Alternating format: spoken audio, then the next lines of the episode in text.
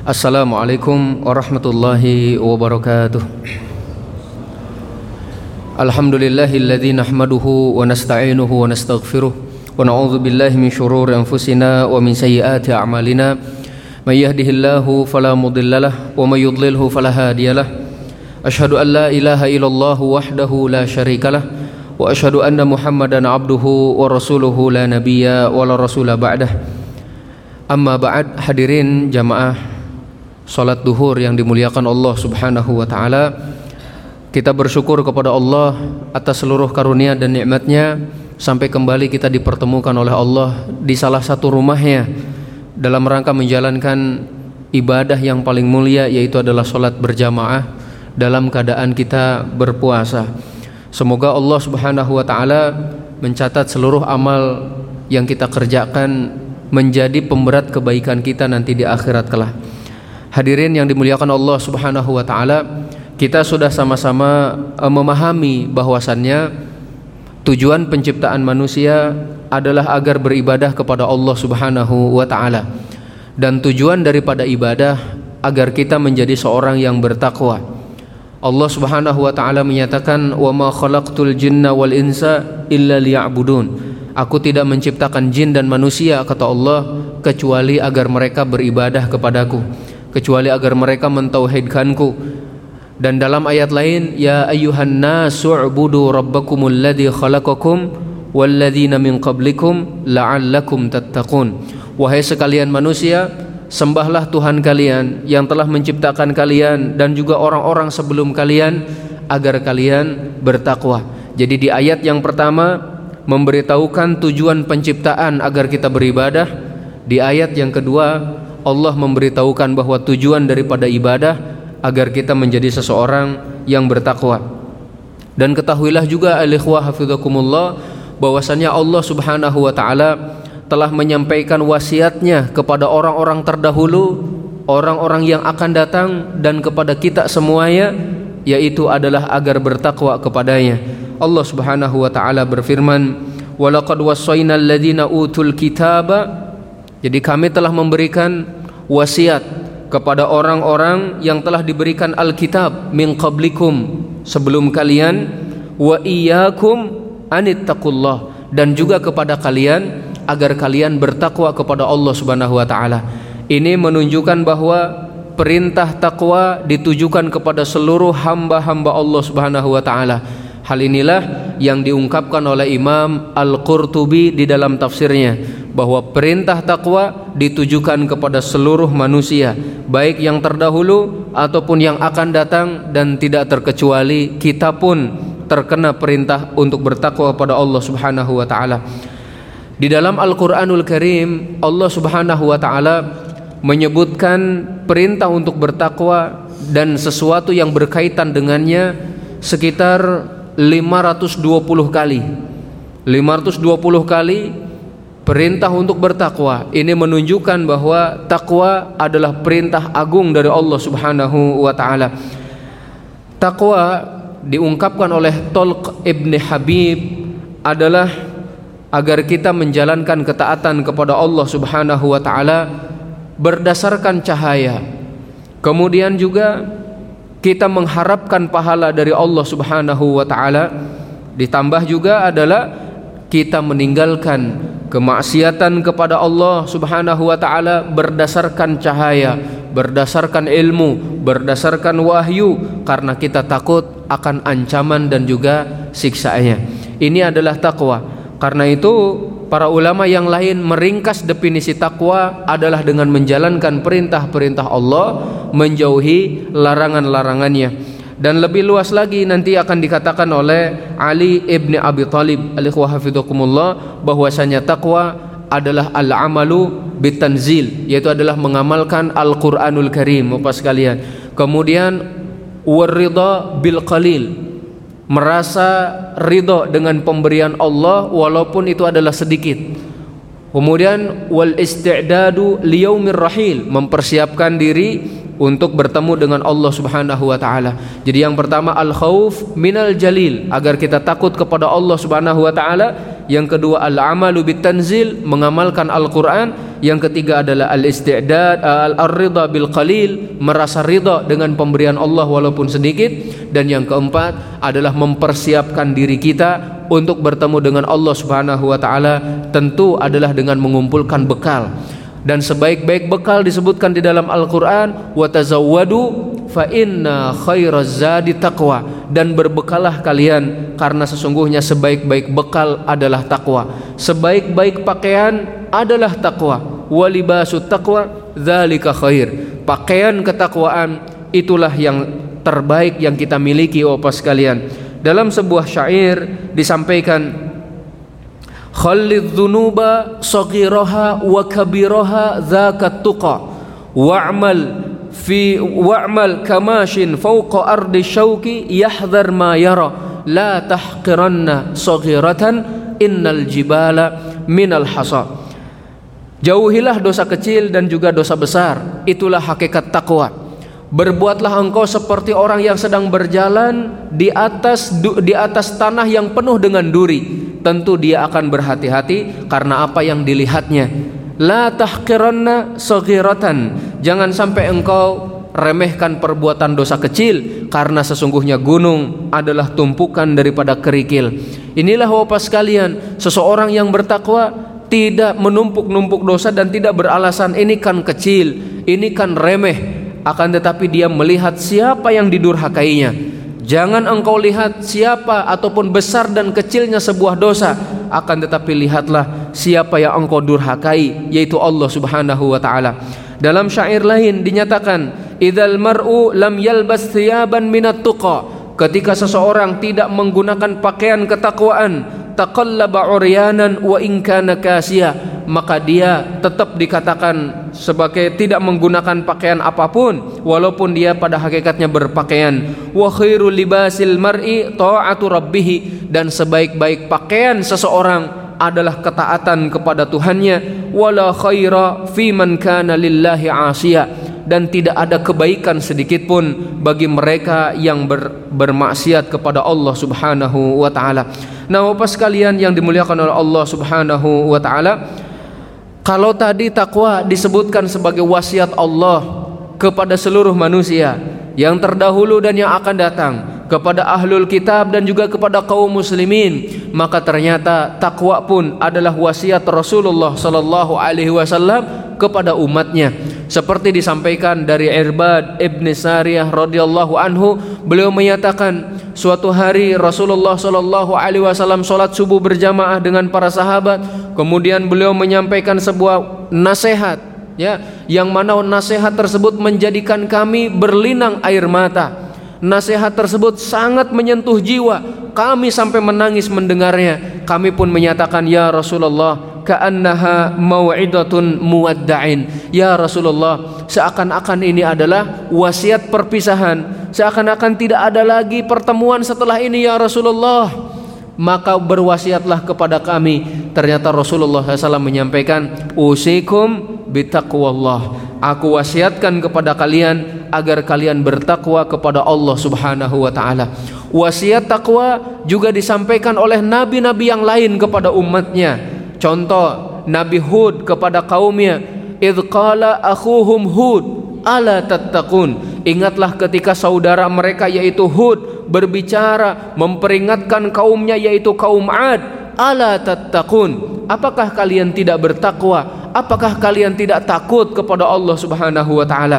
Nabi Saleh menyatakan juga kepada kaumnya yaitu kaum Samud. Beliau Allah Subhanahu wa taala berfirman, "Idz qala lahum akhuhum Saleh ala tattaqun?" Ingatlah ketika saudara mereka yaitu Saleh berbicara memperingatkan kaumnya, tidakkah kalian bertakwa kepada Allah Subhanahu wa taala? Abu Bakar As-Siddiq radhiyallahu anhu ketika beliau menjelang wafatnya maka beliau berwasiat kepada Umar ibn al-Khattab secara khusus berwasiat juga kepada para sahabat lain secara umum agar bertakwa kepada Allah. Umar bin Khattab ketika sakaratul maut menjelang kematiannya beliau juga berwasiat kepada anak-anaknya kepada sahabat-sahabatnya untuk bertakwa kepada Allah Ini menunjukkan pentingnya takwa dan agungnya derajat orang yang bertakwa di hadapan Allah Subhanahu wa taala. Terkadang al-ikhwah hafizakumullah Allah Subhanahu wa taala menyebutkan perintah takwa di dalam Al-Qur'anul Karim lebih dari satu kali.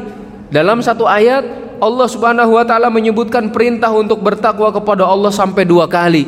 Contoh Allah berfirman, "Ya ayyuhalladzina amanu taqullaha wal tandur nafsum ma qaddamat lighad wattaqullah. Innallaha khabirum bima ta'malun.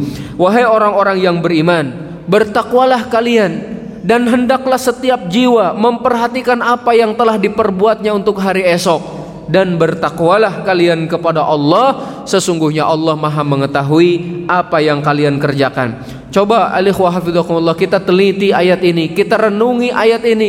Allah menegur Allah menyapa orang-orang yang beriman. Ya ayyuhalladzina amanu kata Abdullah ibni Mas'ud kalau kita mendengar Allah berfirman ya ayyuhalladzina amanu perhatikan dengan seksama karena sudah pasti ada perintah yang harus dikerjakan atau ada larangan yang harus ditinggalkan. Dan ini merupakan kemuliaan bagi orang-orang yang beriman karena Allah menyapa secara langsung ya ayyuhalladzina amanu ittaqullah. Wahai orang-orang yang beriman bertakwalah kalian kepada Allah. Kemudian ditambah hendaklah setiap jiwa memperhatikan apa yang telah diperbuatnya untuk hari esok. Ini juga terkandung isyarat kalau memang kalian bertakwa kepada Allah dan kalau memang kalian beriman kepada Allah, hendaknya persiapkan bekal dan kembali lagi bahwa sebaik-baik bekal adalah takwa apa sekalian. Wattaqullah dan bertakwalah kepada Allah. Sesungguhnya Allah mengetahui apa yang kalian kerjakan. Allah tahu siapa yang beriman, siapa yang bertakwa dan siapa yang beriman yang beramal di antara kalian atas landasan takwa. Wallahu khabirum bima ta'malun. Mungkin ada yang sholat tapi ternyata sholatnya bukan karena ketakwaannya tapi karena ria ataupun ingin dilihat dan dipuji oleh manusia. Mungkin pula ada yang berpuasa akan tetapi ternyata puasanya bukan imanan wahtisaban tapi mungkin karena ada satu hal yang diinginkan dari urusan dunia. Sedangkan orang-orang yang bertakwa menjalankan perintah Allah Subhanahu wa taala sesuai dengan apa yang diturunkan perintahnya kemudian sesuai dengan contoh dari Rasul sallallahu alaihi wasallam. Alikhwa orang-orang yang bertakwa merekalah wali-wali Allah. Imam Asy-Syafi'i ketika disampaikan kepada beliau ya tentang wali Allah beliau menyatakan bahwa wali Allah bukanlah mereka yang bisa terbang di angkasa bukan pula yang bisa berjalan di atas air. Akan tetapi mereka yang bertakwa kepada Allah. Atau dengan kata lain jika engkau melihat seseorang terbang di angkasa kemudian berjalan di atas air kalau dia tidak beriman kepada Allah, kalau dia tidak bertakwa kepada Allah, kalau dia menyelisihi sunnah Rasul Shallallahu Alaihi Wasallam, ketahuilah bahwa dia salah satu dari wali setan, bukan wali Allah. Kemudian ayatnya Allah Subhanahu Wa Taala berfirman, Ala inna awliya Allah la khawfun alaihim walahum yahzanun alladzina amanu wa kanu yattaqun.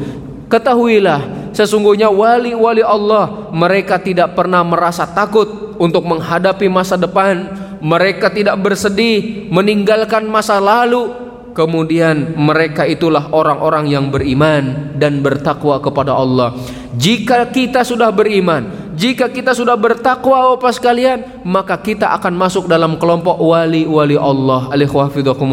Karena itu tingkatkan keimanan tingkatkan ketakwaan karena sesungguhnya iman bisa luntur sebagaimana baju yang bisa usang Bapak sekalian. Jaddidu imanakum kata Rasulullah SAW Perbaharuilah iman kalian Karena iman itu akan usang Seperti usangnya pakaian yang dipakai oleh kita. Kemudian juga iman seperti naik dan turun Begitulah juga adalah dengan ketakwaan seseorang. Alaihi dan juga Bapak sekalian yang dimuliakan oleh Allah Subhanahu wa taala dalam hadis riwayat Imam Ahmad di dalam musnadnya ya dari Abu An-Nadrah radhiyallahu anhu beliau meriwayatkan bahwasannya Rasulullah sallallahu alaihi wasallam bersabda di antara petikan hadisnya beliau menyatakan ya ayuhan nas ala inna rabbakum wahid. Wahai sekalian manusia ketahuilah bahwa Tuhan kalian satu Maha Esa wa inna abakum wahid. Dan sungguhnya bapak kalian satu yaitu Nabi Adam. Ala la fadla li arabiyyin ala ajami. Tidak ada keutamaan orang Arab di atas orang ajam selain orang Arab. Wala li ajami ala la arabi ala arabi. Tidak pula ada keutamaan seorang Arab ajam di atas orang Arabi orang Arab. Wala ahmar ala aswad. Tidak ada juga keistimewaan orang yang berkulit putih berkulit merah pada kulit hitam. Wala aswad ala ahmar. Dan juga orang yang berkulit merah ataupun putih pada orang yang berkulit hitam. Alikhwa dan sebaliknya seperti itu. Illa illa bitaqwa kecuali keistimewaan tersebut kedudukan tersebut derajat tersebut digapai adalah dengan takwa. Abalagtu kata Rasulullah, apakah aku sudah menyampaikan hal ini kepada kalian? Maka para sahabat menyatakan, balaghana Rasulullah sallallahu alaihi wasallam telah menyampaikan kepada kami Rasulullah sallallahu alaihi wasallam. Jadi Bapak sekalian, bisa jadi kita duduk bersama dalam satu majelis. Bisa jadi kita sholat dalam satu soft, dalam satu masjid bisa juga kita bersamaan dalam beramal akan tetapi nilai di hadapan Allah Subhanahu wa taala berbeda. Hal itu adalah disesuaikan dengan ketakwaan kita kepada Allah Subhanahu wa taala. Ada yang pahalanya sampai menjulang tinggi dan sampai kepada Allah, tapi ada juga yang sama sekali tidak naik kepada Allah Subhanahu wa taala karena Allah berfirman, "Innama yataqabbalullahu minal muttaqin. Allah Subhanahu wa taala hanya akan menerima amalan dari orang-orang yang bertakwa.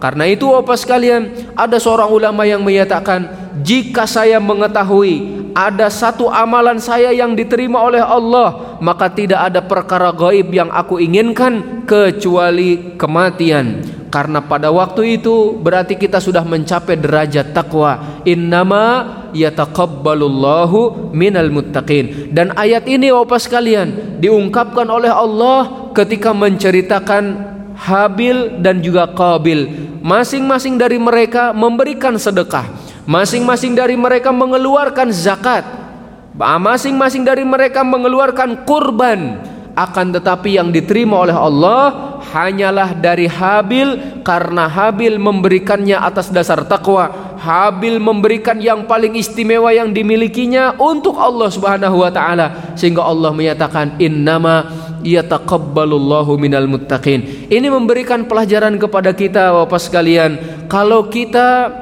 ingin memberikan sesuatu kepada Allah, berikan sesuatu yang paling istimewa. Kalau kita mau beribadah, maka beribadahlah di waktu paling istimewa. Kalau kita mau beramal, beramalah di waktu-waktu kita sangat kuat, sangat sempat, kemudian juga memiliki kemampuan yang lebih. Jadi jangan sampai menyisakan waktu yang sedikit untuk ibadah, akan tapi berikan waktu terbaik untuk ibadah. Berikan sesuatu yang paling istimewa untuk Allah Subhanahu wa taala dan itu adalah karakter orang yang bertakwa. Ketika bersedekah, mereka akan memberikan sedekah paling baik laisal birra an tuwallu wujuhakum qibala al-masyriq wal maghrib. Dan selanjutnya ya tidak ada ataupun bukanlah sebuah kebaikan itu ketika engkau hanya menghadapkan wajah ke timur dan ke barat. Akan tapi kebajikan itu iman kepada Allah iman kepada hari akhir. Sampai kemudian memberikan sesuatu kepada kerabatnya. Ya kepada orang-orang miskin dan sebagainya. Lan tanalul birra juga kalian tidak akan sampai kepada kebajikan sampai kalian menginfakkan sesuatu yang terbaik yang kalian miliki. Alaihi Mari kita muhasabah. Sudahkah kita menganugerahkan sesuatu yang terbaik ataupun e, berkontribusi dengan sesuatu yang terbaik yang kita miliki untuk Islam? Ataukah selama ini barangkali hanya waktu sisa atau ibadah-ibadah di keletihannya setelah setelah kita letih seharian barangkali bekerja dan sebagainya alaihi Bapak sekalian yang dimuliakan oleh Allah Subhanahu wa taala itu adalah sebagai bahan renungan bagi kita ya agar suatu saat nanti ketika Allah Subhanahu wa taala bertemu dengan kita ada sebuah amalan yang kita harapkan dia akan menyelamatkan kita. Alikhwa hafizakumullah Rasulullah Shallallahu alaihi wasallam setiap kali mengutus bala tentaranya untuk berperang Contohnya untuk memerangi orang-orang musyrik pada waktu itu, maka nasihat pertama dan wasiat pertama yang disampaikan Rasul kepada para sahabatnya adalah untuk bertakwa kepada Allah. Orang yang bertakwa tidak gegabah dalam melangkah. Orang yang bertakwa tidak sembarangan dalam bertindak, Bapak sekalian. Orang yang bertakwa tentu akan mengukur apa yang diucapkannya, akan mengukur apa yang dilakukannya dan semuanya dalam rangka mencari keriduan dari Allah Subhanahu wa taala. Nah, Bapak sekalian yang dimuliakan Allah Subhanahu wa taala, orang-orang yang bertakwa tentu akan memiliki banyak sekali keistimewaan. Di antaranya yang pertama, Allah Subhanahu wa taala akan senantiasa menyertainya.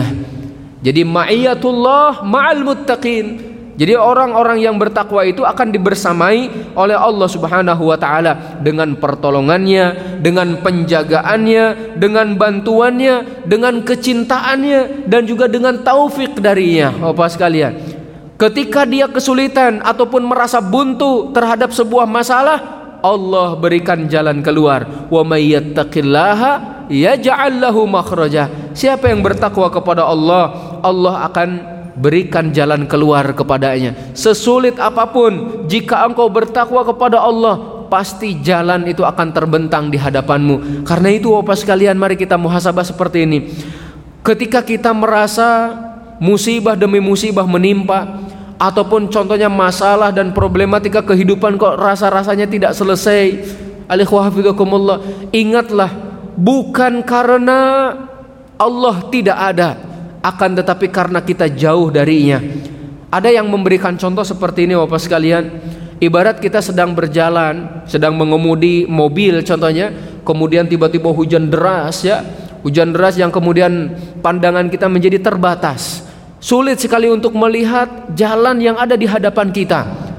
Ketahuilah Bapak sekalian bahwa jalan itu tetap ada, yang kemudian menjadikan pandangan kita terbatas adalah karena tadi ada air hujan yang begitu deras.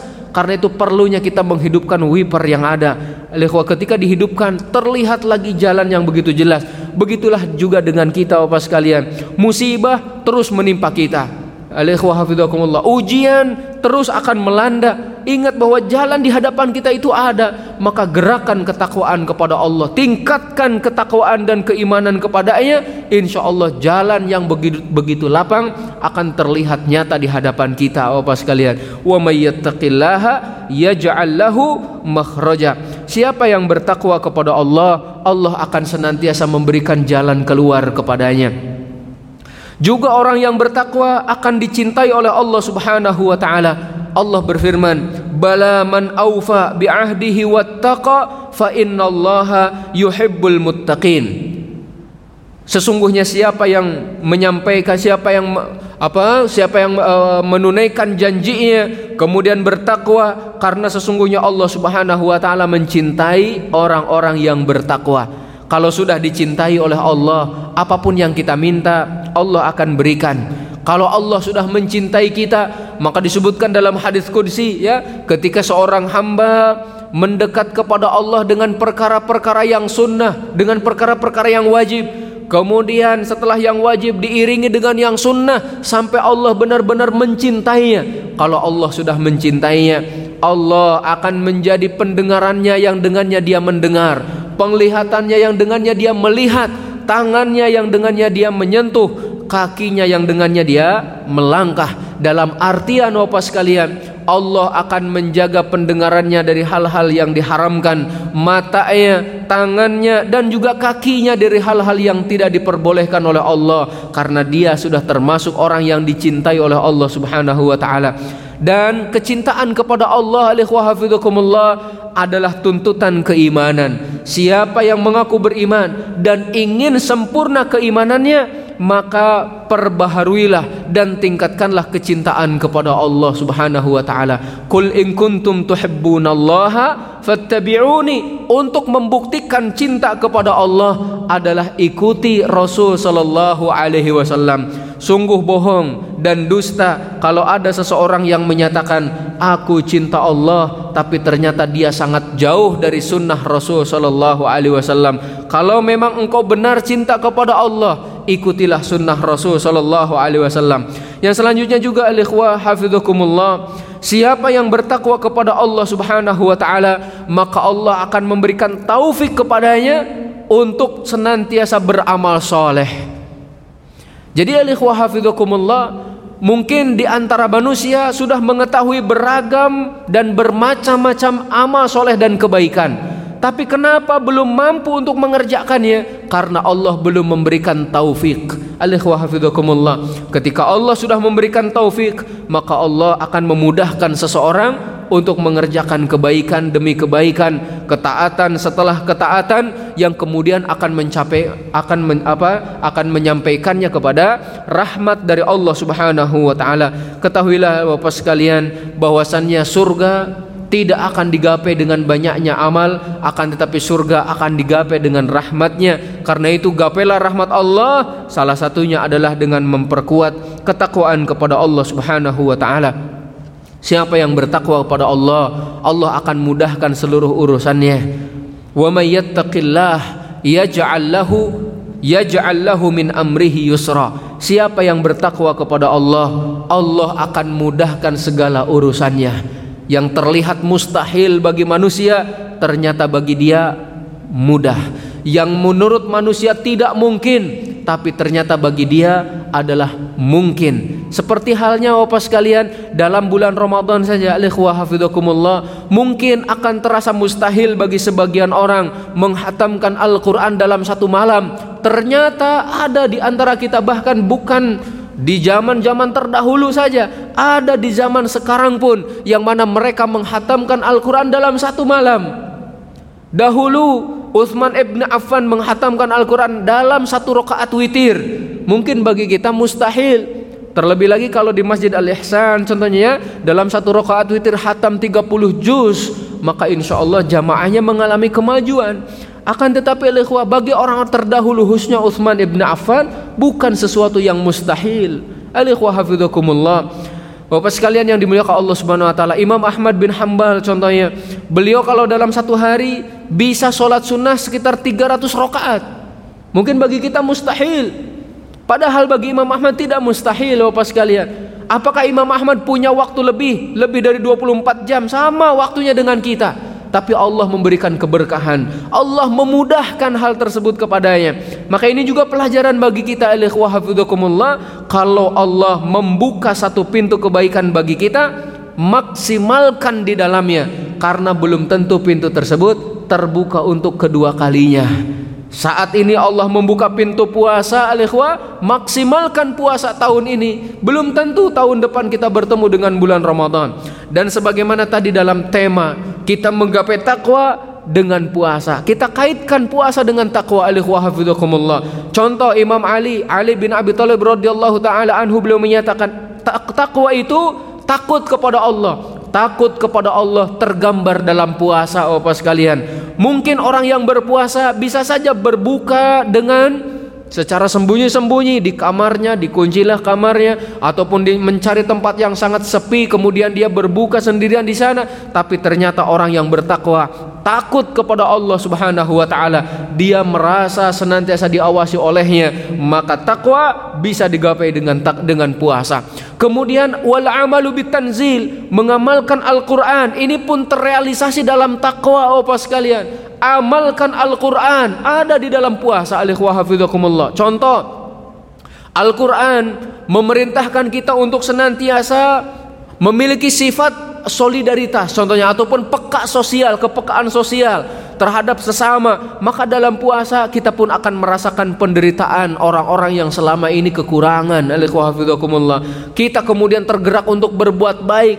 Dan selanjutnya itu adalah tangga menuju ketakwaan. Jadi mengamalkan Al-Quran bahkan dalam bulan Ramadan kita juga sangat-sangat dianjurkan untuk menghidupkan baik siang terlebih juga malamnya adalah dengan memperbanyak tilawatul Quran Kita baca kita fahami maknanya, kita amalkan, kita sebarkan, ya kita dakwahkan. Ini juga adalah tuntutan takwa.